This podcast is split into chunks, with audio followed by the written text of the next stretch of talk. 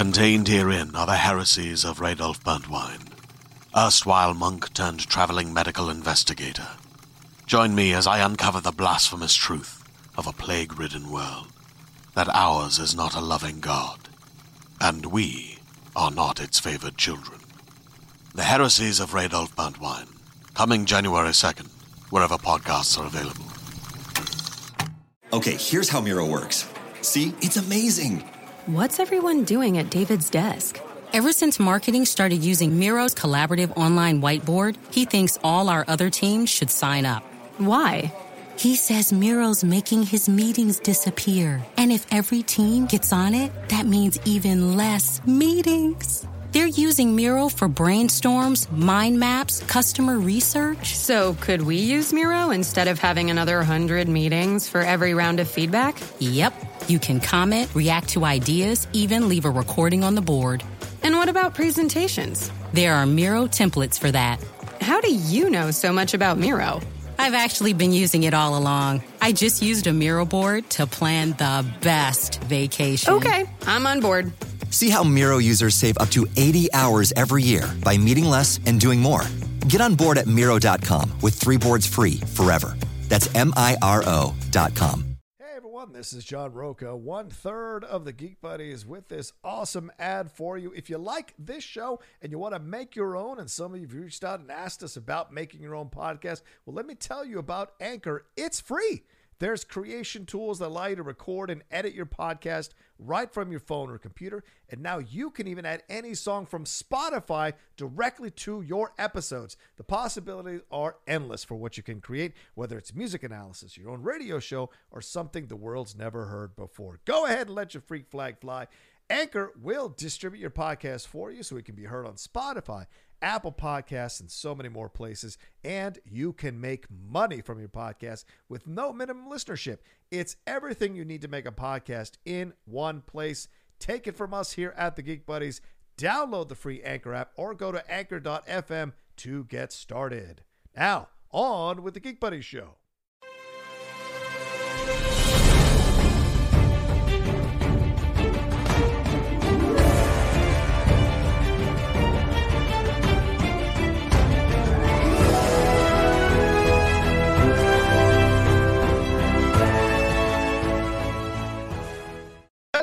Everyone, and welcome to another brand new episode of the Geek Buddies! Hey! Again for another week of geeky goodness here. We're to talk about so many subjects, talk about some Loki, WandaVision sync ups, talking about some first reactions to old, talking about uh, some new trailers that have dropped, and getting into one massive trailer, The Last Duel. That's our main topic because there is so much involved in that trailer. We felt it deserved a really deep dive from the three of us into that. So stay tuned for all of that coming up after we introduce ourselves. I am the Outlaw John Rocha, writer, producer, and host here on the Outlaw Nation and the Geek Buddies. I am Michael Vogel. I'm a writer and producer of animated TV shows and movies. And this is Shannon McClung. I'm an animation writer and a television actor where you may have seen me on Brooklyn Nine-Nine, Silicon Valley, and Marvel's Agents of S.H.I.E.L.D. Ah, I love it when you drop your credits. I don't care what anybody says. Um, we're getting into some things here, and the way this the, the way the show works is each one of us uh, presents a geek news item. We talk about it amongst ourselves for your enjoyment, and then we take a bit of a break and jump into our main topic. Big shout out to everyone who's joining us again this week, and if you're new to the show, thank you very much for taking a chance on the Geek Buddies, or if you're listening to us on the podcast feed, thank you very much for subscribing to the podcast feed. Don't forget to do that. The Geek Buddies separate podcast feed. Type it in wherever you download podcasts. Subscribe to it, and then take us anywhere you want to go. The gym, boating, getting shot out of a cannon, whatever it is, you can take us with you. Um, all right, where where are we starting first? What are you? What is your week like? What is your? What is a normal week in your life? It's been crazy. It's When- been crazy. When was the last time you were on a boat? Um, with uh, Andy Samberg and the Lonely Planet guys in That's right. That's right. I got my flippin' floppies. All right, let's do this. Mikey, I Mikey's in executive mode. You can tell. He's like, please, uh, can we just get to the points? What's going on, my man? I'm just trying. No, I was actually just having like uh, flashbacks to that time we all went out on that boat for Shannon's birthday and everybody got Oh. sick. Everybody, everybody. Uh, not everybody. I mean, like half the people, folks got sick, half the people on the boat got sick. and we well, we were also drinking champagne and parasailing. Yeah, well, sure. that'll that'll that'll do it. That that's uh. As George might Listen. say, the water was choppy that day, my friends. the water was choppy. John drew blood on one of our friends. I did. I did. You're right. Poor Mike Fox. Uh, don't put your head there. Anyway, all right, let's move on. Mikey, what do you got for us? Uh, here's what I got. Uh, so, really cool thing that uh, kind of came out in the past few days on the internet. Obviously, last week was the big season finale of Loki. Uh, Yeah. We had a lot of thoughts on it. Definitely check out our Loki season finale spoiler review that we did with the always awesome Emma Fyffe. Um, but uh, something that came along this week is that as uh, Loki kicked us off into the multiverse, um, WandaVision may have gotten there a little bit earlier in a really cool way.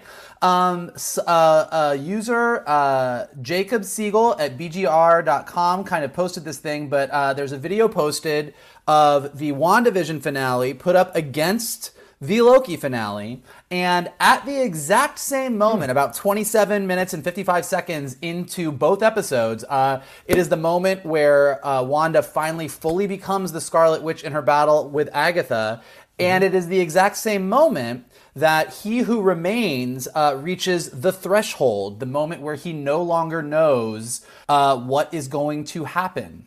And uh, this is one of those things that when you say, oh, hey, look, some guy on YouTube synced these things up and they match, you kind of go, okay, yeah, sure, sure. And if you play Dark Side of the Moon along with Wizard of Oz, it all matches up, like, whatever. Like, you kind of like roll your eyes. But then you watch this thing, and literally, at the exact moment that uh, he who remains kind of looks up and says, Whoa, we've reached the threshold in Loki, it is the exact same moment in WandaVision that Wanda becomes the Scarlet Witch. And then, Wow. uh, li- literally, when you sync them up next to each other, He Who Remains says, We've just crossed the threshold. And as if they were in the same scene, Agatha says, Oh God, you have no idea what you've done. And then when Wanda waves her hand in WandaVision, there is thunder in the background of Loki. and then the part that just literally kills me is seconds later when Wanda and Agatha kind of come back down to Earth in Westview.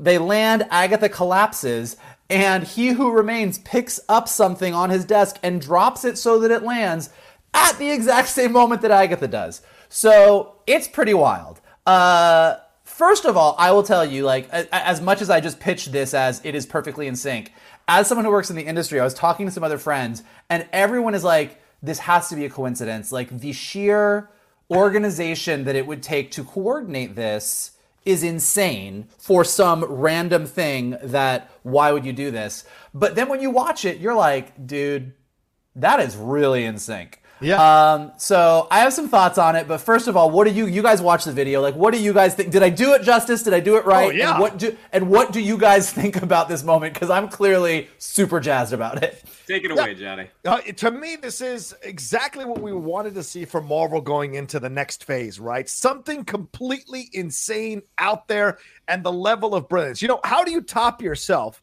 when you have done such incredible work Kevin Feige has over the first three phases? How do you top yourself? You know, just like the films kept getting bigger and bigger and bigger with more and more superheroes and villains involved in it, uh, you've got to top yourself as a creator as well. So Kevin Feige's like, ooh, you know what? Since I'm in control of these television shows and screw that Marvel stuff, screw that ABC stuff, these are my shows. These are syncing up to the movies. Then I'm going to be in control of how this all looks. So to me, this feels purposeful and this is genius. And this is like one of those things where like they did it and probably like if, if the person who finds out about this the person who figures this out is going to get so much love for this we're not going to say anything about it. Let's see if anybody figures it out. And i know brilliant minds work like that. And kevin feige is a brilliant mind. The people below him brilliant minds. And they i believe this was done on purpose and it makes so much sense because remember this is a multiverse. So numerous things can happen. And this dude uh, is in charge of a, multi- a bunch of variants, has dealt with a bunch of variants in multiple universes. So for him to sense Wanda becoming Wanda, that is not out of the realm of possibility in terms of syncing things up. So to me, this makes all kinds of sense, and I love it. I think it's brilliant. Uh, and shout out to that YouTuber figure, who figured it out. Because who would ever think to put the finale up to the finale and then watch them at the same time to sync it up? It's genius. Yeah, I, I, I fully agree, Johnny. I mean, I feel like something like this, it is it is it, it had it has to have been intentional. Right. Um, we talked about the level of organization and coordination and synchronization and execution. Like they did 23 movies Mhm. and it wasn't perfect. Like there were things that they kind of had to retcon later. And I think that's why this was deliberate is that they have learned from their mistakes. I mean, you look at Spider-Man Homecoming, the the timing doesn't quite work out. Like whatever the, the time jump is between the Battle of New York and Peter uh, and the start of our story, Mm. the time jump is weird. Like the whatever the chyron was, however many years later, it doesn't match up. Right. Um, you look at you look at sort of like the continuity wonkiness at the beginning of Black Panther, how Chadwick Boseman's hair is completely different, but this is supposed to have started right after Civil War. So these are these are little mistakes that happen. Going in, being able to learn from those mistakes and being able to kind of up their game in the way that it certainly seems like they're doing. Uh, you know, I know there was a lot of um, not hesitation, but I guess a lot of curiosity. about well, what? How can you top? The this first uh these first three phases. Like it's impossible. Like thanos you know you you built to you built to one big event and out the gate Yeah. it certainly seems like uh not only do they have a plan but they're already executing it very well. And despite what you think of the shows i mean i know some people were not as into loki. Some people Yeah. weren't as into wandavision. You can't argue um, the care that is being put into this, the again the the uh, synchronization that it took to create this, and where it more than likely is going to be leading in our next few movies. So Mike? I'm like sort of still of two minds about it. I'll give you executive me brain, and then I'll give you like nerd me brain. Executive me brain is still like as much as they are in control, and everything you guys said is 100% right. Uh, basically, telling Kate Herron and the Loki team, hey. Want you to do what you do with your finale. It's really important that you stick the landing. But also, at exactly 27 minutes and 55 seconds, this is exactly what needs to happen is like that's a tall order. Like even Yeah. even even if you're because like they like they, they had to fill up the What's what? wrong? Uh, uh, did I freeze? You guys, you I'm- guys both froze, so I thought it might have Nope. been me. Oh, Shannon, why are you throwing me off my game here? Sorry. Yeah. let, let him speak his piece, Shannon. What's going on? Um, but so yeah, so so to tell Kate Herron exactly at 27:55, here's where you have to have this moment. Like eh, for any writer, like that's a tough thing to do. Uh, so it's still there's a part of me that's like, come on, this can't. They didn't. But then you look at it and the evidence is there, and so nerd me is Yeah. like, well, first of all, remember the fact that WandaVision wasn't supposed to be the first one. It was supposed to go Falcon, Winter Soldier, WandaVision, Loki. So WandaVision and Loki were going to be much closer. And then when you line that up for the fact that Loki is all about order versus chaos, they say it over and over and over again, and the Scarlet Witch is chaos magic. And in episode seven in the commercial, she did take those pills for Nexus antidepressants, which is a, which means that like she is a Nexus being, Nexus event. I, I basically think I don't think here's here's like the where the rubber's gonna meet the road for me. I don't think they did it just to do it. Like I don't think they did it to be like, well, let's see if somebody figures this out. I think I think when we get to Doctor Strange 2 is when I will decide if it was for real or not. Like if the, if they talk about the threshold, if they talk about her being a Nexus being, if her the multiverse opening up and what is happening with her are intrinsically linked, which I actually assume they will be, then I'll believe it was all I want it to be. Like it's so mm-hmm. cool, I want it to be real. There's still a part of my brain that's like come on. what? Come on. But I mean, the evidence speaks for itself. Whether it's an amazing cosmic coincidence or the work of Kevin Feige, probably the work of Kevin Feige. Go watch the video. It is, it is wild. It is a oh. trip. I love it. I, I think it's genius. I mean, why would you doubt them being able to do this? And I hear what you're saying. Obviously, Mike, you don't want to step on a creator's thing, but you, but as a creator, when you're walking into this universe, you understand, like, you know, you're in service to the overall piece. So it wouldn't necessarily be out of the realm possibility that you know Feige negotiated this from the beginning, and this is what I want to do. So maybe that kind of you know angles or influences how Herron uh, directs the film, or the the show rather. But you know, the editors are the ones who really kind of line everything Right. up.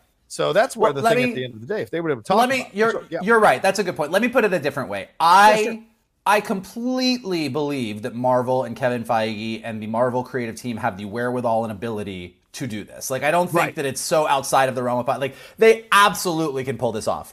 I don't believe they would pull this off just to throw it out. If you're going to go to the work of doing this, Yeah, I don't yeah. think you leave it for some random dude to find out. Like I think there's a rhyme Oh, and reason. fair. And so I, I like that's that's kind of what I mean by the Doctor Strange of it all. It's like this is a huge, super cool thing. Right. If you went and did it, like there should be a payoff. And so I'm I'm waiting to see like what happens in Doctor Strange 2. But I do agree with both of you guys. I mostly think they clearly had to have done this on purpose because it's so perfect. they're just too smart not to, right? And it, it, it also because this is astronomically.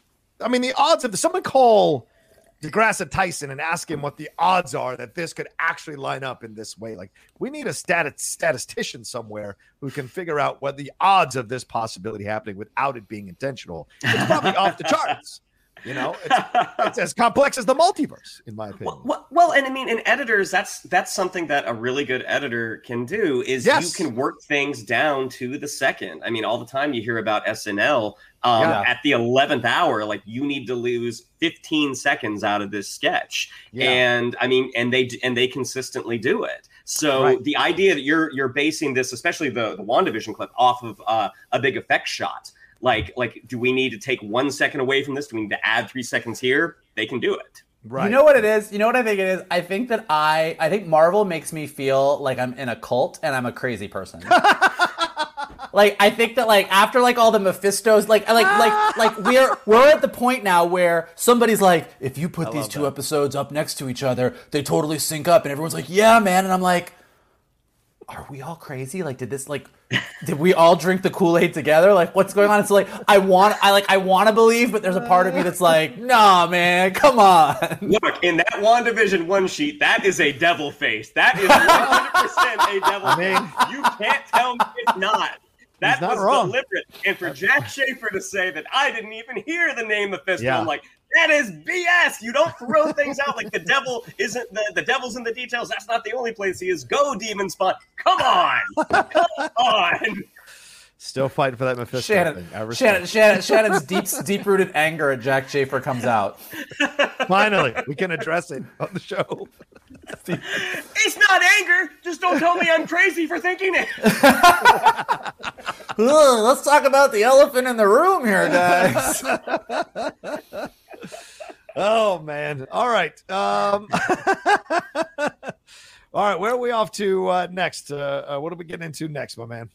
Oh, oh yeah, is it Uh, me? I Is it think my you're, turn? I think you're taking us to the beach. Yeah, let's let's uh, let's uh, let's go into this thing. Uh, there are a lot of first reactions for old. I want to kind of bring up the article. Sorry, I didn't have it already queued up here. I was too involved in this uh, uh, uh, discussion with uh, Mike and Shannon about uh, this uh, thing that's going on. But the first reactions have pour have come in uh, for old, um, and it's really interesting what we're hearing from some of the uh, the reviewers. Sean O'Connell is my brother over there at Cinema Blend. He said M Night Shyamalan gets so creative with old. His camera work is exhilarating uh, with some of the most bold and aggressive filmmaking techniques I've seen from him. The visuals are, are a little stronger than the story, but damn, Thomasin McKenzie continues to amaze. Absolutely, Thomasin McKenzie is one of the best. My brother Fico from the uh, Hollywood Critics Association, he said, "Thank you to M Night Shyamalan. I had not been scared of the beach since Jaws, and now Old. Uh, the movie has me in full suspense and stress mode the whole time." Really enjoyed its premise and themes. Be ready to spend an unsettling, bonkers vacation in, in paradise. Check it out. Germain Lussier uh, says, "Time to tell you about M Night Shyamalan's Old. Old is the best movie Night has made since Unbreakable. Damn, it's an intense, unrelenting thriller made with sadistically and surprising emotion. It's hard to watch, and I loved every second of it. Full review and interview later on this week for sure." Uh, Kate, Katie's movies said. So, old movie is certainly a movie that exists. I saw it quite a while ago, and I'm still unsure how I feel about it. M Night usually swings for the fences and he usually either nails it or whiffs so hard he breaks his own nose. Old is neither. It's just fine, which is a shame. Uh, so, and then Chris Evangelista, uh, he said, "Oh, we can talk about old. Okay, it's M Night back in full blown the happening mode, which a lot of people have been kind of afraid that this movie would be. Whether or not that's a good thing will be up to you. Guess I need to include the addendum that I like the happening. So, and he's a, So- a So senior. they're the one. Yes, They're the one. He, he and he's the senior writer and chief film critic for Slash Film. So, and I like uh, respect the uh, my brothers and sisters over there at Slash Film. Uh, uh, let's see if I've got any more. Uh, oh yeah, my brother JT over here. He said, "Old the movie showcases some of the best and worst of Night's tendencies. There are some great ideas, and the tension throughout the film is relentless. Put it this way: it might not all work, but you'll never be bored." One one of M Night's biggest issues is still dialogue. So that is so the, these are pretty much the reactions. Some people I even saw the word masterpiece thrown out there by a couple of uh, people who saw the film, not critics, but pe- couple of people saw the film. And you know, M Night Shyamalan has been hit or miss now for the at least he's somewhat getting hits uh, over the last few years. When he was we went on a little bit of a run where people stopped believing that he was any good as a filmmaker. So this one feels like a majority of people seem to like it, but there are some people who don't like it and are dinging him for some of the things that people have always dinged him for the dialogue in his movies. Um, and I'm sure he appears in some way in the movie. So, what do you guys think when you hear these kind of uh, overall general reviews of Old, which is coming out this weekend? I would think pre-split, I would have written this off right off the bat. Um, But watching Splits, uh, even though it led to Glass, which I didn't like, um, Split was just such a well-crafted story. It was just so edge of your seat. You know, he M Night Shyamalan can tell a really good story. I mean. Uh, the Sixth Sense still one of the best twists in the history of Hollywood, I would think. Uh, Unbreakable. I mean, I like Signs. I know a lot of people are like on Signs. Right. Um, he can tell a really good story. I mean, and it seems like a lot of these reactions they s- seem to kind of run the gamut a Yeah. little bit. Um, I, I read one that it said it starts off slow, which for an M Night Shyamalan movie is not shocking. Um, Yeah. They they typically proceed at a at a pretty somewhat languid pace, but then it really gets going.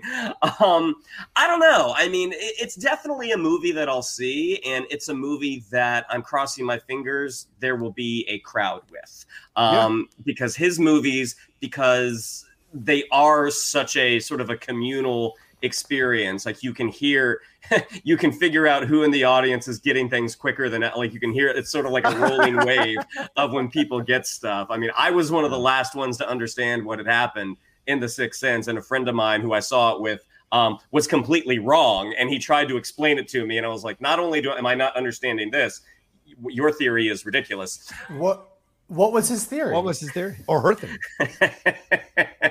that he he had figured out that it's like, oh, he's a ghost. He he just died.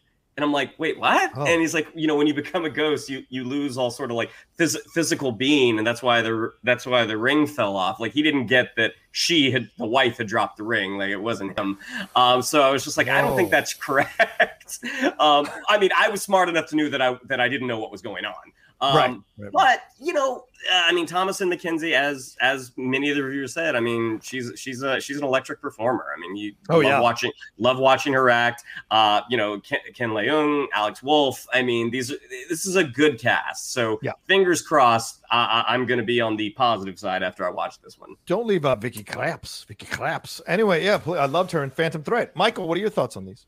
Well, I will say that, like, as far I don't think that at least in the reviews that uh, that I saw, that a lot of the ones that you just read, they're not quite running the gamut. Like, nobody is saying this movie is garbage. I mean, the closest one is the person that says it's like the happening, but that person likes the happening. So, uh, They kind of buried the lead on that, by the they way. buried the lead on it. Like, don't. It's like that's like, yeah, I can't, I can't. But And that and that was that was so funny, you're right? Because Evangelista put it as his second, uh, uh, uh, um, second tweet right below the main tweet, and there was room for him to put that in the main tweet. So he's clearly trolling or messing around with the fans. Yeah. Yeah.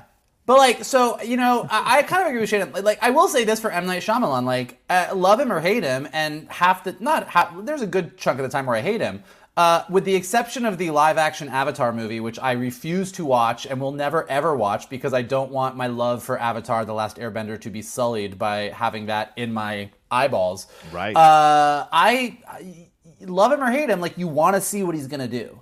Um, and I actually think the one review that you, uh, the one that you mentioned, where he either he either hits a home run or he like falls on his face hard, Yeah. is kind of accurate. Um, I find this movie intriguing. I don't really know where it's gonna go. I I had read uh, that he didn't know where it was going to go until the very end. Like he had a couple endings in mind, and he even as he was in the editing booth wasn't quite sure, which eh, makes me a little nervous. Um, but I, am intrigued, and I, I my takeaway from all of this is nobody hates it. Uh, yeah, basically, people, yeah. yeah. people are coming out and saying, look, he doesn't have great dialogue. This one kind of suffers from that. It's a little bit slow at the beginning. It's a little bit this, which are all the things you expect. But yeah. the worst thing that I heard is that it's just fine. Um, and right. as far as for an M. Night Shyamalan movie, compared to some of the things that he's done, Just yeah. Fine is actually a solid place. I do not think Glass is just fine. I don't think The Happening is just fine. I actually, I will say, I can't ding anybody who uh, loves any part of M Night Shyamalan movie because I'm like the I'm one of the three people in the world that actually didn't hate Lady in the Water. So uh, that's my that's my cross to bear. But um, yeah, so I'm I'm intrigued and uh, I kind of can't wait to see it so that we can yeah. actually talk about it and see what uh, where we fall on the Shyamalana meter. Yeah, I'm excited. I, am I'm, I'm seeing Snake Eyes tonight, but I'm getting a link to Old, so I'll be watching it tomorrow at some point.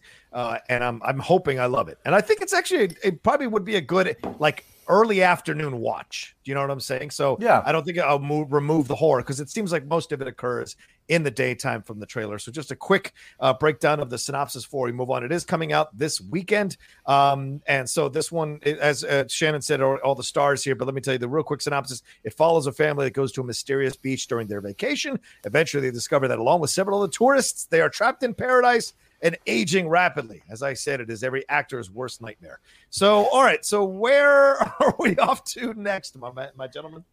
To trailers, trailers. Oh. Trailers. So we're going to cover two here before we get into that last trailer. That's our main topic. But the first two we're going to chat about very different, but both are in their intention is to make you laugh. So the first one that, that I watched today, because John pointed it uh, pointed me in its direction, is Jackass Forever. Oh, sweet so Jesus. if you ever watched the show on MTV, the the stunt prank show, which has which debuted over 20 years ago, um, you yeah, can you believe that? Uh, I think it was in 2000. I can't find Johnny Knoxville's gray hair in this trailer. Yes, but go ahead. Yes, yes. Basically, if this is the thing that makes you laugh, it, this it's just more of the same. I mean, they have some they have some guest people come in, like Eric Andre is in, Machine Gun Kelly, Post Malone shows up. um, the the thing with Jackass, especially, and it was more with the television show than the film. This is actually the fourth feature. Yeah, uh, fifth. I think it. I think fifth if you count uh, Bad Grandpa. but the the fourth of just like it's pretty much just here here are some stunts here are some pranks um, the thing that always kind of rubbed me the wrong way about the tv show was the pranks that would take advantage of people's goodwill that mm-hmm. was one that never really sat well with me. There, they, I remember they did a prank where a they put an empty baby carrier on top of a car in a parking lot and drove. And you see all these people thinking that there is an infant and they're running after them, trying to fly. No, no, stop, stop, stop. It's things like that that I have a real problem. I'm like, already people are so shitty to each other. Don't give them more reason. Well, but people sign releases to be in the film uh, from that. Fair, so I mean, fair you know, enough. They allowed fair it to be shown. Yeah, yeah. Uh, that, uh, this is just personal taste. Of some of the some of the stunts that they show in this, I, I mean, really, really made me laugh. I mean, they talk about how Johnny Knoxville is 49 and you shouldn't get a concussion. Concussions are bad. They're really bad after at, starting at 50. It's like, well, he's 49. He should be great. There are some very, very funny stunts. Uh, but, gentlemen, what did you think of our first look at Jackass Forever? I don't know. I don't know that it's a movie that I need to go out and see, but I certainly will watch at some point and enjoy. I mean, like, like I, I'm kind of with you that I think like about 50% of it is really stupid and 50% of it just hits me in the exact right spot and it just yeah. kills me and makes me laugh. I think my overall takeaway from this trailer, oddly enough, is that I kind of love that they're doing this as they get older. It makes yes! me feel like like like there is definitely a as you start to get older and you're like, do I have to leave all the stupid shit that I did as a kid behind? And you're like, no, you don't. Look at these assholes. Like, yeah. cool. Yeah. Like, let's all go out and do stupid shit. Uh, I think doing stupid shit keeps us young. And these guys look like they're all still having a blast, and God love them for it. Like, I'm like, I'm that, that more so than like watching a bunch. There's something that strikes me almost like it's either sad or endearing. I can't remember. I don't know which one it is. But like watching a bunch of 29 year olds do the world's stupidest shit, you're like, yeah, you're 29. That's a given. Watching a bunch of 49 year olds do it, you're like, well, you're still going. Power and it, you know, and, and the thing that's what I think came through with the trailer as well. I did a trailer reaction. It should be up on the channel now, but I did a trailer reaction for this because I wanted to watch it and have a genuine reaction and see how I felt. And it was great. The thing that I enjoyed about the trailer is it is just a happy trailer. Like it is these guys getting together. You know, we're we're dealing with COVID, and the whole trailer starts off with saying like, you know, like when's the last time you got together with all your friends and laughed? And so many people, you know, were so desperate to see friends again after things started to loosen up a little bit with with COVID. It kind of hit that nerve. So it was a great way to start. And then seeing the next shot is them all way older and, and stuff. You're just like, oh shit. So then then they get into all the things that they do and the the Eric Andre thing at the food truck. Oh my god, I lost I lost it. Um, the hand with the with the pedaling. I think that's Machine Gun Kelly Kelly who's pedaling there and then gets hit with the hand. It's genius. Uh, the the marching band on the treadmill stuff that is brilliant. And the girl winging the softball and the dude's nuts, and then he goes, she goes, yeah, nailed it. I mean, it's just it just feels like a fun time overall. And I think we're gonna have a great time watching it. And it doesn't feel like Shannon was alluding to, like they're doing pranks at people's expenses. At least from this trailer. So, and I'm From the and I'm trailer. curious, yeah, from the trailer. And I'm curious where you fall on this, Shannon, because Borat literally had two movies doing that. You know, he came out with a bag of poop at these at these people while they're having dinner, claiming he didn't know what to do with it. Right. So, like, it's those kinds of things. So these this there's a whole cottage industry for people who know how to take advantage of people's good natures uh, in situations like that. And people seem to love Borat, but they they bash Jackass forever.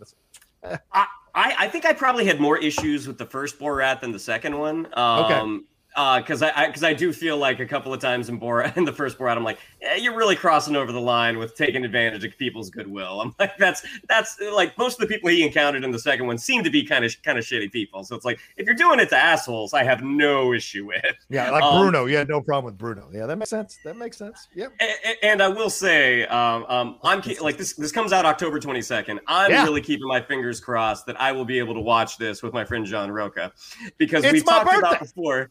He's a very vocal audience member, and watching Jackass with John, I imagine he will exit the theater and immediately come back in at least three times. That's my Yeah. guess right now. I do remember. I don't remember the joke, but I do remember when me and John and our friend Sarah went to go see. Uh, what was it? Melissa, the Heat. Yeah. It was yeah. Sandra Bullock and Melissa McCarthy. And at one point, it was just the three of us in the middle. We were sitting in the middle of the row, and there was no one else in the row. And something happened that was so funny that John stood up, screamed, walked all the way to the end of the aisle, and came all the way back like twice, and then sat down and said that was funny. And I was like, that that that is uh that that is the way that anybody would like someone to uh, respond to their joke. You had to take a walk. Listen, was- I'm not trying to offend anybody. It was a it was a very well done albino joke. It was very well done. Melissa McCarthy. Oh my God. She said, You're right. You look a little pale. Ah, I still lose it. I still lose it every time. Anyway, sorry. Uh, So Jackass Forever comes out October of this year. well, if we can't Around- have a Gerard Butler film, Shannon, we'll go see that for my birthday. So, yeah, it's Ar- done. around the Outlaw's 25th birthday. Yes. finally going to be able to rent a car. Our Oh, second trailer that we're talking today is uh, uh, it's called Vacation Friends, and it stars John Cena, Lil Rel Howery, and I think her name is Meredith Hagner from uh, Search Party. Which, if you haven't seen Search Party, all four seasons are on HBO Max. It is a delightful hipster mystery romp. But this is from director Clay Tarver, who was a writer and a producer on Silicon Valley. And this movie comes out in late August. This seems like a perfect August summer movie. Like you have just sort of a big kind of balls to the wall, kind of a dirty, kind of a dirty comedy. Uh, it's about a couple meets up with another couple while on vacation in Mexico, but their friendship takes an awkward turn when they get back home. So again, Mr. Rocha was the one who found this trailer and pointed it in uh, mine and Mr. Vogel's directions. So let's start with that. Let's start with Johnny. What did you Yeah. think uh, of Vacation you know, Friends? at some point, I'm going to have to get over my aversion to John Cena movies. And by that, I mean, not that I don't go see them, but that I go, uh, is he going to be good? At some point, I've just now, at this point, I've got to accept he is good in these movies and he kills it in these movies. Uh, and he is a burgeoning star. I never thought Cena would make the jump. It is such a shock to me. Batista I had suspicions he could.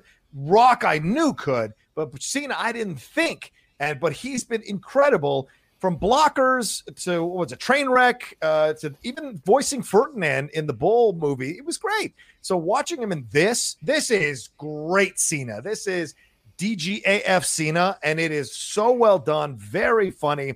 The blonde, I don't know who the blonde actress is with him. She is stellar. Uh, uh, Lil Rel Howery is just so good. He even made his scenes in Space Jam 2 work, uh, and they shouldn't have worked. He's just a very, very funny guy. So, Tim, and then you you got Bunny from The Wire. So I mean, him in there as as what's his face's dad, as Lil Howery's dad is perfect. I mean, and there's great funny lines because you're like, how do you feel about a foursome? Well, as long as a woman's involved. So we know we're jumping into some really raunchy stuff here, but Cena plays it so well, like he did in Blockers, like he did in uh, Sisters, the one with uh, uh, Poehler and uh, Tina Fey. So this is his wheelhouse, and it looks like this is going to be a lot of fun and uh, it, it's very reminiscent of like what was it, Girls? What was it, Girls? Uh, the one with Tiffany Haddish, Girls Trip. Is that yeah, what it's called? Girls Trip. Yeah, it's it's got that kind of vibe to it. Blockers, all those kind of like raunchy, funny films that uh, you know we we can enjoy even among, amidst the PC culture the woke culture, as people like to say.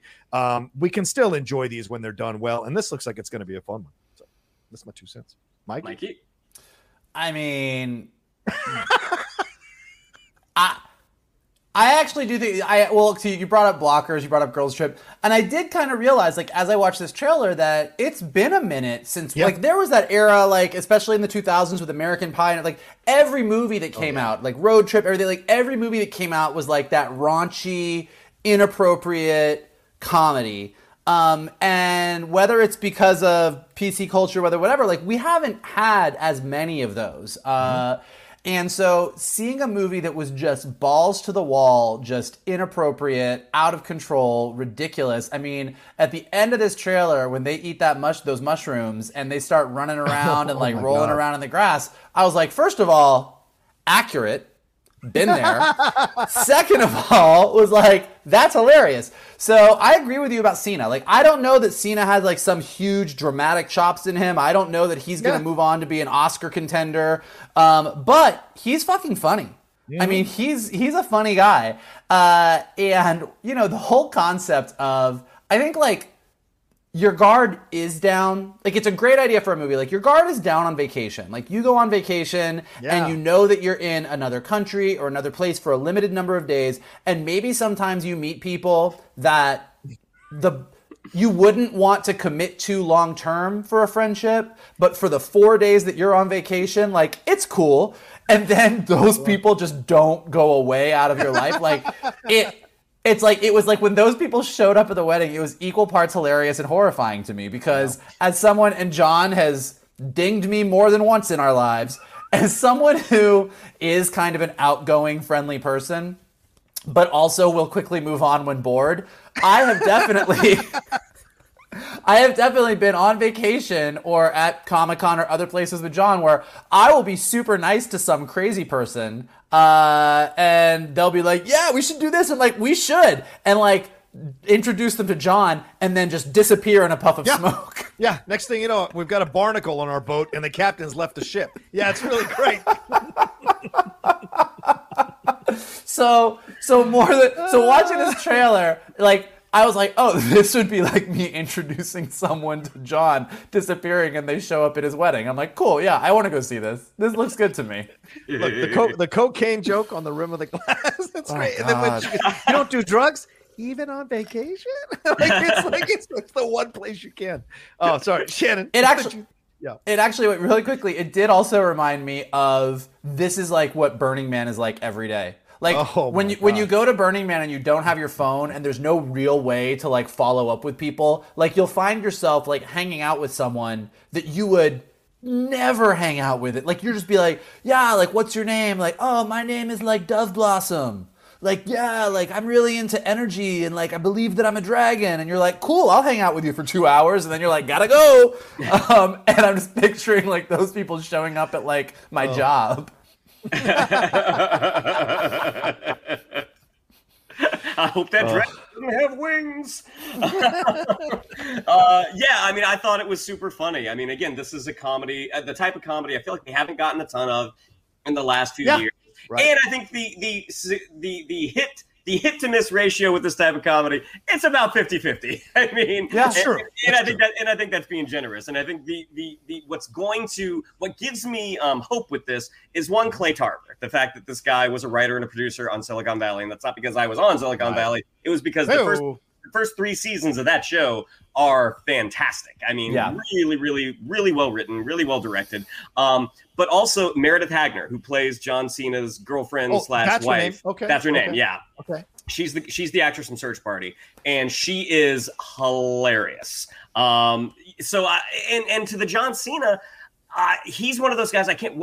He was Bumblebee that he was in. That I was like, God, Mm-hmm. his performance is is again kind of hit and miss here. Like there, when he when he's being funny, I really like him. When he gets serious, it's like ah, I feel like you're in the wrestling ring right now. Like I don't I don't really believe you. So Right. but when he's doing just that straight comedy, thus far, he's pretty funny. Like he's pretty good. Like he he plays such a great such a great bro. Mm-hmm. Uh uh that yeah, I mean I and also the fact that it's coming out in August. Granted, it's the last weekend in August, but it's coming out in August. I mean, this is Right. this is the this is the typically the type of month where these comedies come out, and hopefully it'll be funny. I I also think I want to make sure I want to make sure I say this the right way, but I think that um, traditionally the raunchy comedy has been the purview of a bunch of white people.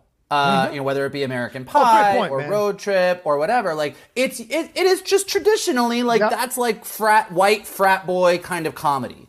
Um, and I think the two movies that you guys brought up, uh, Blockers was really great because it was it was the whole we're gonna lose our virginity on prom night, but flipped to be girls, and was a little bit smarter because of it. Like uh, I told I told uh, Kay Cannon, who directed it, we were talking about it, and I was like, they managed to tell like the funniest appropriate gay joke. It's when mm. Cena and the other guy when they're in there when they're in the house with the family and the guy's naked and they're trying to figure the thing out and they're like, "I'm not gay, but it's okay. My cousin's gay, but I don't want to touch this guy's balls." Like it's really funny.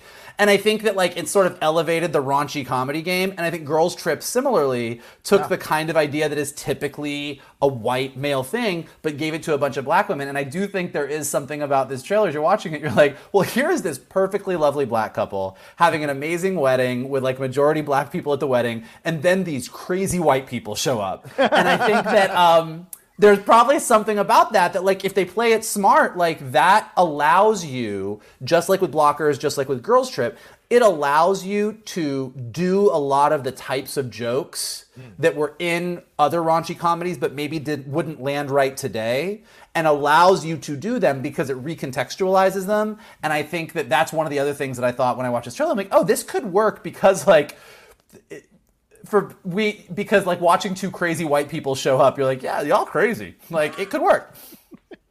Absolutely. Well, yeah, that is August 27th, so just a few weeks from now. On who it said Hulu at the end of the trailer. So is it going to be on Hulu or is it going to be released from a studio? I didn't. Did it say on? Hulu? I didn't. I didn't see I that. think- Yeah, I think- believe when it says Hulu at the end of the trailer, yeah. it probably means that we could find it on Hulu. Okay. All right. I'm I'm looking. Yeah, it's 20th Century Studios and Hulu together. Um, I'm looking at the press release here. It will be available Latin America on Star plus August 31st. So I feel like it's going to be on Hulu then. Oh, yeah, it's, well, it's, it's stream exclusively on Disney's direct consumer platforms as a Hulu original. All right. There you go. well, there you go. All right, August 22nd. Woo! Good stuff. All right, uh, there you go. That's uh, our first uh, section of the show here where we talk about our geek news items. We're going to take a quick break and get into the lap. Put on our um, uh, Middle Ages armor and our weird blonde goatees and get into uh, uh, a conversation about the last duel here right after uh, this. Duel, you say? Mhm. Ba bum bum bum bum bum bum bum. Bum bum bum bum bum bum bum. What is I don't. He's he's That's all I- dueling he's dueling banjos. He's dueling Oh, banjos. oh. But isn't, don't you have to do the other part of the duel? I did. You you you you you, you, could, you couldn't see me. Oh, right, because you're. It's because the graphic was up. That's I, right. I switched I switched sides here. I got you. I got you. oh, God, I want to crash Mikey's gay wedding with my pickup truck. All right, we're going to get into this uh, trailer here. Uh, this is the new film coming from Ridley Scott. And uh, of course, we had a lot of fun the first section show, but this trailer is a little more serious, certainly. Um, uh, and set during the Middle Ages. I want to give uh, the synopsis on this thing to make sure we get everything that we need to say about this film so we can talk about it uh, knowledgeably and jump into what needs to be discussed here. Uh, it's a historical epic. Uh, it's being quoted as a cinematic and thought provoking drama set in the midst of the Hundred Years' War. This one stars Ben Affleck, Matt Damon, Jodie Comer, Adam Driver, uh, Zeljko Ivanovic, for those of you who know character actors. And if you've seen the, the third season, I think, of Killing Eve, the lady who plays her his her handler, plays Villanelle's handler, she's in this as well. So a, a lot of good actors involved in this one. Of course, as we said, comes from Ridley Scott. Anyway, explores the ubiquitous power of men, the frailty of justice, and the strength and courage of one woman willing to stand alone in the service of truth. This is actually based on actual events, and it's based on a book by Eric Jager. The book is called The Last Duel: A True Story of Crime, Scandal, and Trial by Combat in Medieval France. Hell of a title. Uh, the film unravels long held assumptions about France's last sanctioned duel between Jean de Carrouges and Jacques Legris, two friends turned bitter rivals. Carrouges is a respected knight known for his bravery and skill on the battlefield. Legris is a Norman squire whose intelligence and eloquence make him one of the most admired nobles in court. When Carrouges's wife, Marguerite, that's who Jodie Comer is playing, is viciously assaulted by Legris, a charge he denies, she refuses to stay silent, stepping forward to accuse her attacker, an act of bravery and defiance that puts her life in jeopardy. The ensuing trial by combat, a grueling duel to the death, places the fate of all three in God's hands. So, gentlemen, usually we talk about our trailers in the trailer park section, but this one I think bears a little more conversation as it's going to deal with sexual assault, with rape. And obviously, it's set in the Middle Ages from the trailer, but it's going to echo into our time now for what we've been seeing. And certainly, we've known for a number of centuries and decades in the history of, war- of the world how powerless women can be when they bring uh, these accusations out and how high of a bar they have to cross or to to cross over in order to be believed. So this looks this trailer looked incredible to me and Jodie Comer's acting in this, especially the last shot of her with the bars are coming down, is just in, just phenomenal work overall. And I'm looking forward to this. Uh, what did you two think of the trailer? What do you think about the subject matter? Like, what really affects you when you look at a trailer like this? Go for it, Mikey. Okay. Uh, well, well, first, I mean, be, put put the subject matter aside for a second. Yeah. The really the th- I really enjoyed about this trailer is like this looks like the Ridley Scott that I like to go see. This is mm. this is like Ridley Scott back to form. Like this feels like gladiator epic. Like it's just like it's just uh, it just feels like this huge epic yeah. sweeping scope movie like epic huge period piece like a bunch of stars and like just like you look at the cinematography like it looks like a gorgeous huge movie. And so right off the bat i'm excited because like there's the there's that there's that ridley scott and then there's you know the prometheus ridley scott which is another thing that i don't like to talk about. But like uh so like this this looks like the ridley scott that i'm excited about that i really want to go see. Um as far as the subject matter, like yeah. holy shit, like I can't believe this is a true story. Like it's a right. fascinating way to sort of um, dive into all of the things like you said johnny that we are currently dealing with but the fact that like this is a real deal that like mm-hmm. this this assault happened this woman didn't stay silent it was these two people who were friends brought against each other and then the idea that like this whole concept of like, well, if you guys fight, we'll let God decide. And also mm. to Matt Damon's character, I can't say his name, but like to his character, like, and also if you lose, we're gonna burn your wife at the stake because that meant she's a liar. Like it is this, like it's like the stakes are very high, and this like right off the bat, you're like, well, this is a lot. Um, I'm really curious to see how they handle all of that. Um, I I purposefully I watched the trailer. I read up a little bit about it. I mm. almost like went to go read a little bit more about the actual events, and then realized that I didn't want to because I actually don't quite want to know uh, how things turn out until I see the movie. Right. But um, but yeah, like it's it's a the the only ding that I will give this trailer across the board is that I just really wish that Ben Affleck just didn't do period pieces. He's not as bad as Keanu though, man. Right? I mean, Right, but Keanu has but Keanu has transcended acting to just become like the embodiment of the spiritual entity known as Keanu. And so That's anything fair. he does, That's anything he does, you're just like, yeah, like I don't care what you do. You are Keanu. Ben Affleck is still Ben Affleck. Uh, you know, he's down, yeah. he's immortal with us, just picking up his Dunkin' Donuts on his front steps like anybody else.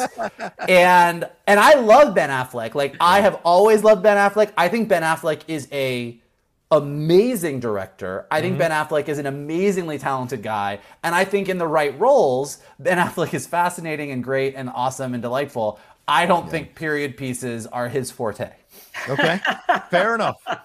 Shannon? I will push back on that slightly before I get to my thoughts on the trailer. The last time okay. that I remember seeing Ben Affleck in a in a significant like period piece was Shakespeare in Love.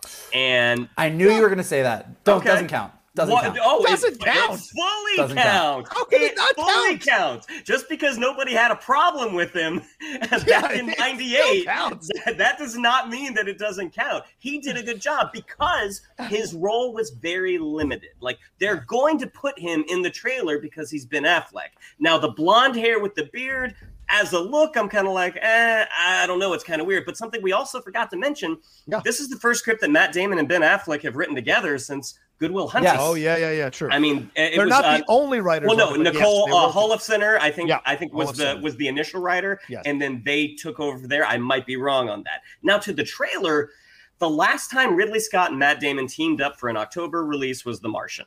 Yeah. And that one turned out pretty well. But I agree. I mean, they're are we going to get Gladiator Ridley Scott or are we going to get Kingdom of Heaven Ridley Scott? Now, I hear the the director's cut of Kingdom of Heaven is much better, um, th- but the, the theatrical release for me didn't really check all the boxes. Mm-hmm. Um, Matt Damon in this type of role, I mean, he he he looks fantastic. Like yeah. he he is one of those guys that even though he he he he looks like he shouldn't be able to do accents because this is that hmm. dude from Boston.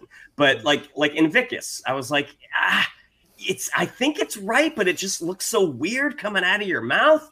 Um, but Matt Damon is a phenomenal actor. Like Jodie Comer as well. If you watch Killing Eve, she's also gonna she's the one in Free Guy, right? Yeah, it's yeah. gonna be out in a little bit. I mean, Jodie Comer, like her Killing Eve performance is just it, it, you you can't take your eyes off of her. So seeing just the two of them together, and then you add in Adam Driver as well. And I know a lot of people have have might have Adam Driver issues based off of was it Love Story? Was it Love Story or no, Marriage, Marriage, Story? Marriage Story? Um, that that some people like to poke fun at that performance because they thought it was a little over the top. I, I as I was I was actually going through a divorce when that movie came out. And I'm like, yeah, pretty accurate. Um, everything about this trailer looks really, really good. Is it the part where he punched the wall, which is the accurate part? I don't know. I don't know. Man, I just, I'm just saying it's accurate. I'm just saying it's accurate. Vogel's doing his best, best Mitch McConnell, just then going back into his shell. Um, but everything about this trailer, I mean, it, it does based off of it being a trailer, it checks all the boxes. Yeah, it looks for like, sure. It looks like a really, really intriguing movie. I also thought the Kingdom of Heaven trailer looked good. So the only way we'll be able to find out is uh, October of this year. Yeah, and, and to be fair, we're three guys talking about this. So for those of you who, for the uh, our uh, uh, lady watchers and lady listeners, like we understand that, we accept that, we respect that, and it's just this is the show, so we're going to talk about it because we think this is an important topic that they're addressing here in this uh, in this film, and as Michael said, the fact that it's based on a true story can kind of throw you for a, a, loop because if you think it's hard to come forward now, imagine what it would be like to come forward in the Middle Ages when women when women are were betrothed to their men, were eh, almost you could argue somewhat enslaved to their men for their livelihood, for their existence for their life. And there's that great scene in the trailer where Jodie Comer and Matt Damon are in that hallway, and he says, "I." She says, she says something to him about sacrificing. he's like, "I'm I'm sacrificing my life for you," and she goes, "No, no, no, no. You're sacrificing your life for your dignity, not for me. That's what this is about." And so it's like, whoa. So I I like that they're going to have these kind of harder edge yeah. conversations in this film. Yeah. Well, and I will say, just so I don't not like, I'm actually very excited that Matt Damon and Ben Affleck wrote this movie with the uh, with the other woman who yes. wrote it with them. Like I Nicole like, like, yeah. like, like like as far like I think Ben Affleck behind the camera, Ben Affleck working mm. on like the creative side of things, like them writing a movie together, like that. I'm actually genuinely excited about, yeah. and we'll see we'll see how he does with uh with his with his with his Sting look. Um, we'll see how that goes, but. uh but yeah, I, I and, and Jodie Comer to to just echo what Oh. you guys said. I mean, she is so fantastic, and I think that.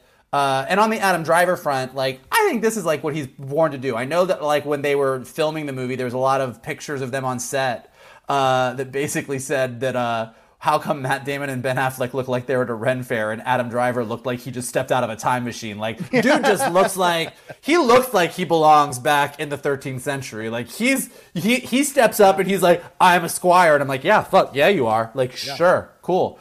Um, so I think probably he's well suited for this. Uh, I, I am genuinely excited, but I do think it's probably it's going to be Comer's movie. Like this is Oh, really absolutely.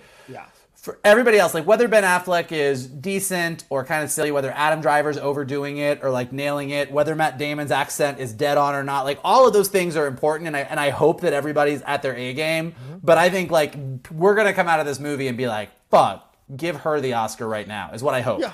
And this is what can sometimes happen. And, and some of you may be may think I'm wrong on this. And to be honest with you, that's okay. But like my you know, look at the situation with Jodie Comer. For all of us who are in this bubble, falling all over ourselves, about her, we've all seen Killing Eve. But remember, it's on AMC, it's on a cable channel. It's not on this massive, large scale necessarily, like maybe HBO, like Game of Thrones or whatever. AMC is a smaller channel, so it's small. It's going to attract smaller attention. And then uh, as the as she does more feature films, this is the film though that is going to explode her. That's how she gets to explode. Yes, she won the Emmy and whatever, and you know Jon Hamm was great on that, but it wasn't until Jon Hamm was like showing up in movies, showing up on third, showing up on other things that people started to conceive what. John, same thing Elisabeth Moss, right? It was movies, but then she did *Handmaid's Tale*. Now people, and then she got to *Invisible Man*. That's when everyone was like, "Oh my God, she can do this!" Yeah. So feature films just reach a wider berth. So as much as we love Jodie Comer now, she's about to, uh, you know, take a rocket ship to the stars if this film is good. Because just from the trailer, her performance looks extraordinary. Sorry, you bring up a good no you just bring up a really good point that uh you know it, it is true of where we are today for better or for worse that a lot of like the most interesting and amazing performances are a happening on television and b happening on networks or on streaming sites that like not everybody is watching i mean i think you're right i think that like for anyone who's watched killing eve uh, Jodie Comer is like it's a it's a she's a shoe in to be like you're fucking amazing, but Yeah. maybe the wider world of pop culture and the people that are going to see movies don't know her yet. And between Free Guy and this, this is a one-two punch that could really elevate her to the top. I think it's kind of the same with like Tatiana Maslany in uh, She-Hulk. You know, like I think that you know, so she anybody who watched Orphan Black is like, well, you're fucking great. Like, Yeah. give you any role, but like being in She-Hulk, being in the Marvel universe for her, is that's going to be like, there's going to be a whole bunch of people that are like, oh my god, who is this person playing She-Hulk? Is she an unknown? Like, you know, it's like that that mm-hmm. saying with you know, for everyone in Hollywood who has overnight success took 40 years to get there. Yeah, right. The other one of those is Christina Milioti. Like everybody loved her in Palm Springs. If Yeah. you've seen Made for Love, it is brilliant. But I bet a majority of the mainstream don't know who she is. So she needs to get that feature film role that's going to explode her so that people can really appreciate what a genuine talent Christina actually is. Yeah. Yeah, and you you may I mean, and you've probably seen her in a feature film, but because she had a smaller role, like in Wolf of Wall Right, Street, right. Like she was in what three scenes, four scenes? Like Yeah. she wasn't in. Uh, she didn't She's have a huge wife. part. Margot Mhm. Robbie comes in and completely dwarfs her in that movie. So yeah. but she was so in that role she was so Mm-hmm. effective and, and she she did her job you know she did her job to the t like she was Yeah. she was excellent she was excellent as that she was excellent as that first wife who then Yeah.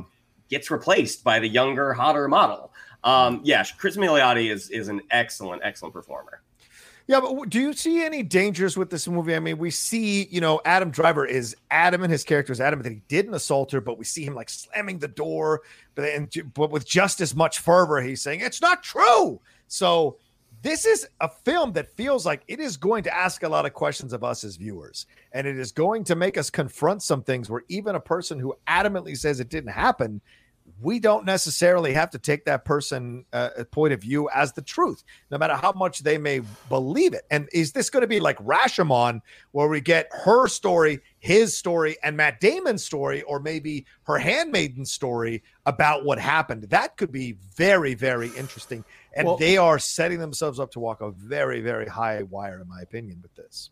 To your point, no, no, actually, to exactly that point. That's why I didn't want to read too much. Like, I don't mm-hmm. know if these events, like, I don't know if we know. I mean, obviously, we probably know how it turned out, but we don't know what's true. Uh, maybe we don't know what's true or not true. Yeah. Maybe that's the point of this movie is that they're going to present us with a bunch of things like that. Maybe it'll just be a straight down the line, like we know Adam Driver definitely did it, and let's watch yeah. how everybody reacts to it. Like, and I think there's there's versions of both of those that could be really interesting. Mm-hmm. Um, I, I yeah, I, I think that as far as that goes, the conjecture of like, will they be able to nail it? Will this movie be problematic, or will it be uh, something that's held up as this is great?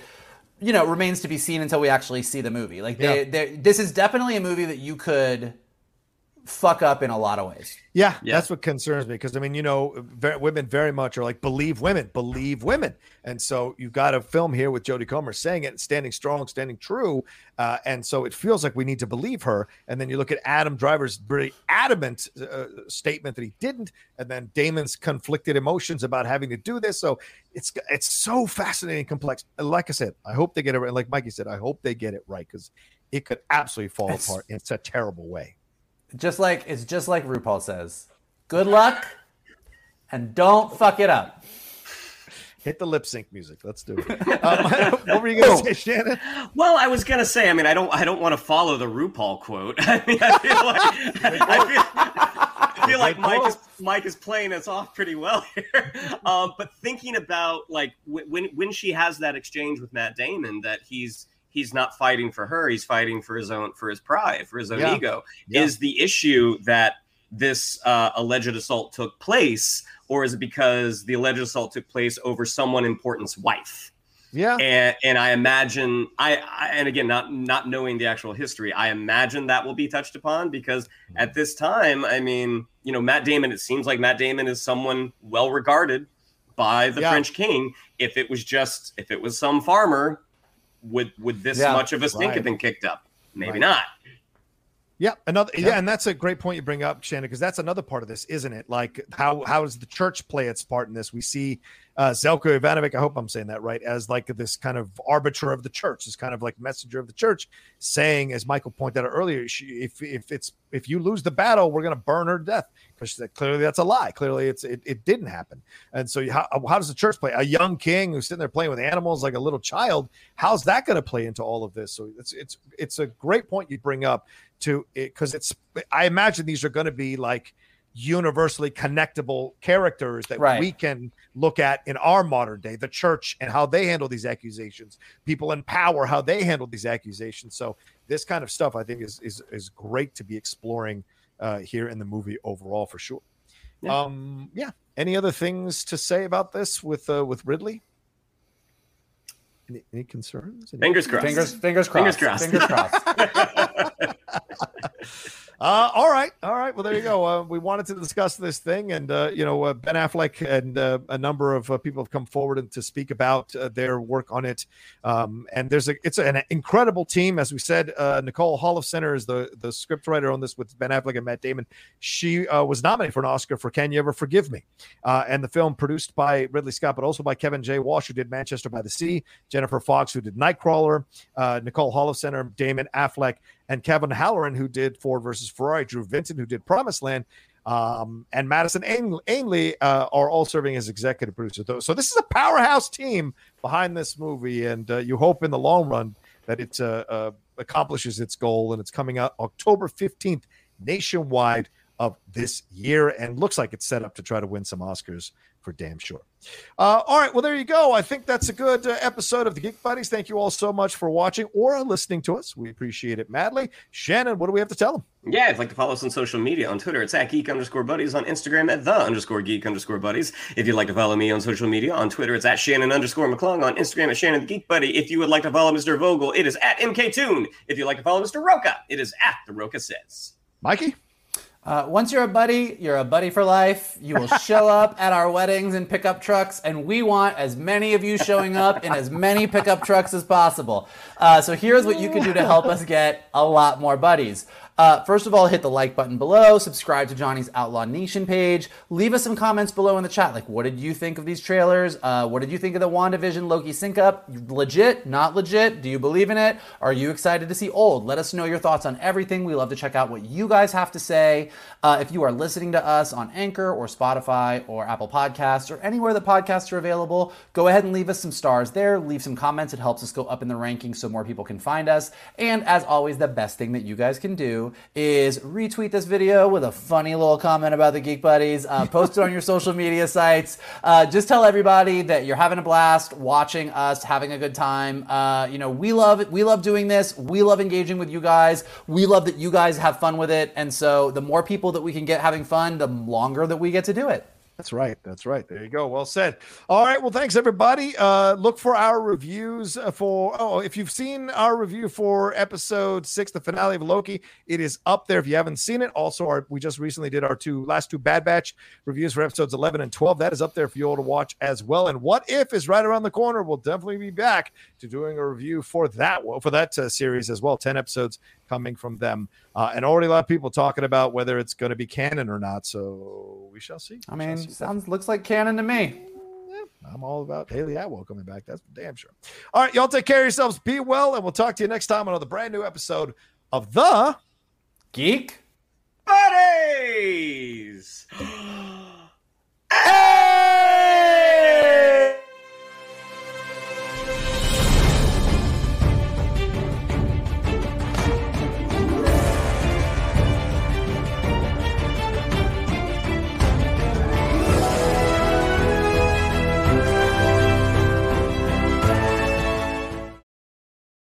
Hey there, this is Justin Bartha. I made a funny new podcast, King of the Egg Cream. It has the greatest cast in the history of podcasts with actors like Lewis Black, I'm torn by my feelings for two women. Bobby Cannavale, You can eat it, or if someone hits you, you can put it on your cut. Melanie Lynskey, I wonder what these marvelous things are that look just like boiled chicken feet. Jason Ritter, I can break things and pick locks and kill people. Michael Stuhlbarg, The whole point is to inspire people that they should make themselves better. Ari Graynor, No, don't whet its appetite. What are you, an idiot? me, Justin Bartha, That's not just any egg cream, that's a Lemke's special. and all narrated by the hilarious Richard Kind. This is the story of Harry Dalowitz and how he rose from nothing to become New York's King of the Egg Cream. So if you like funny true stories, come listen to King of the Egg Cream, available wherever you get your podcasts.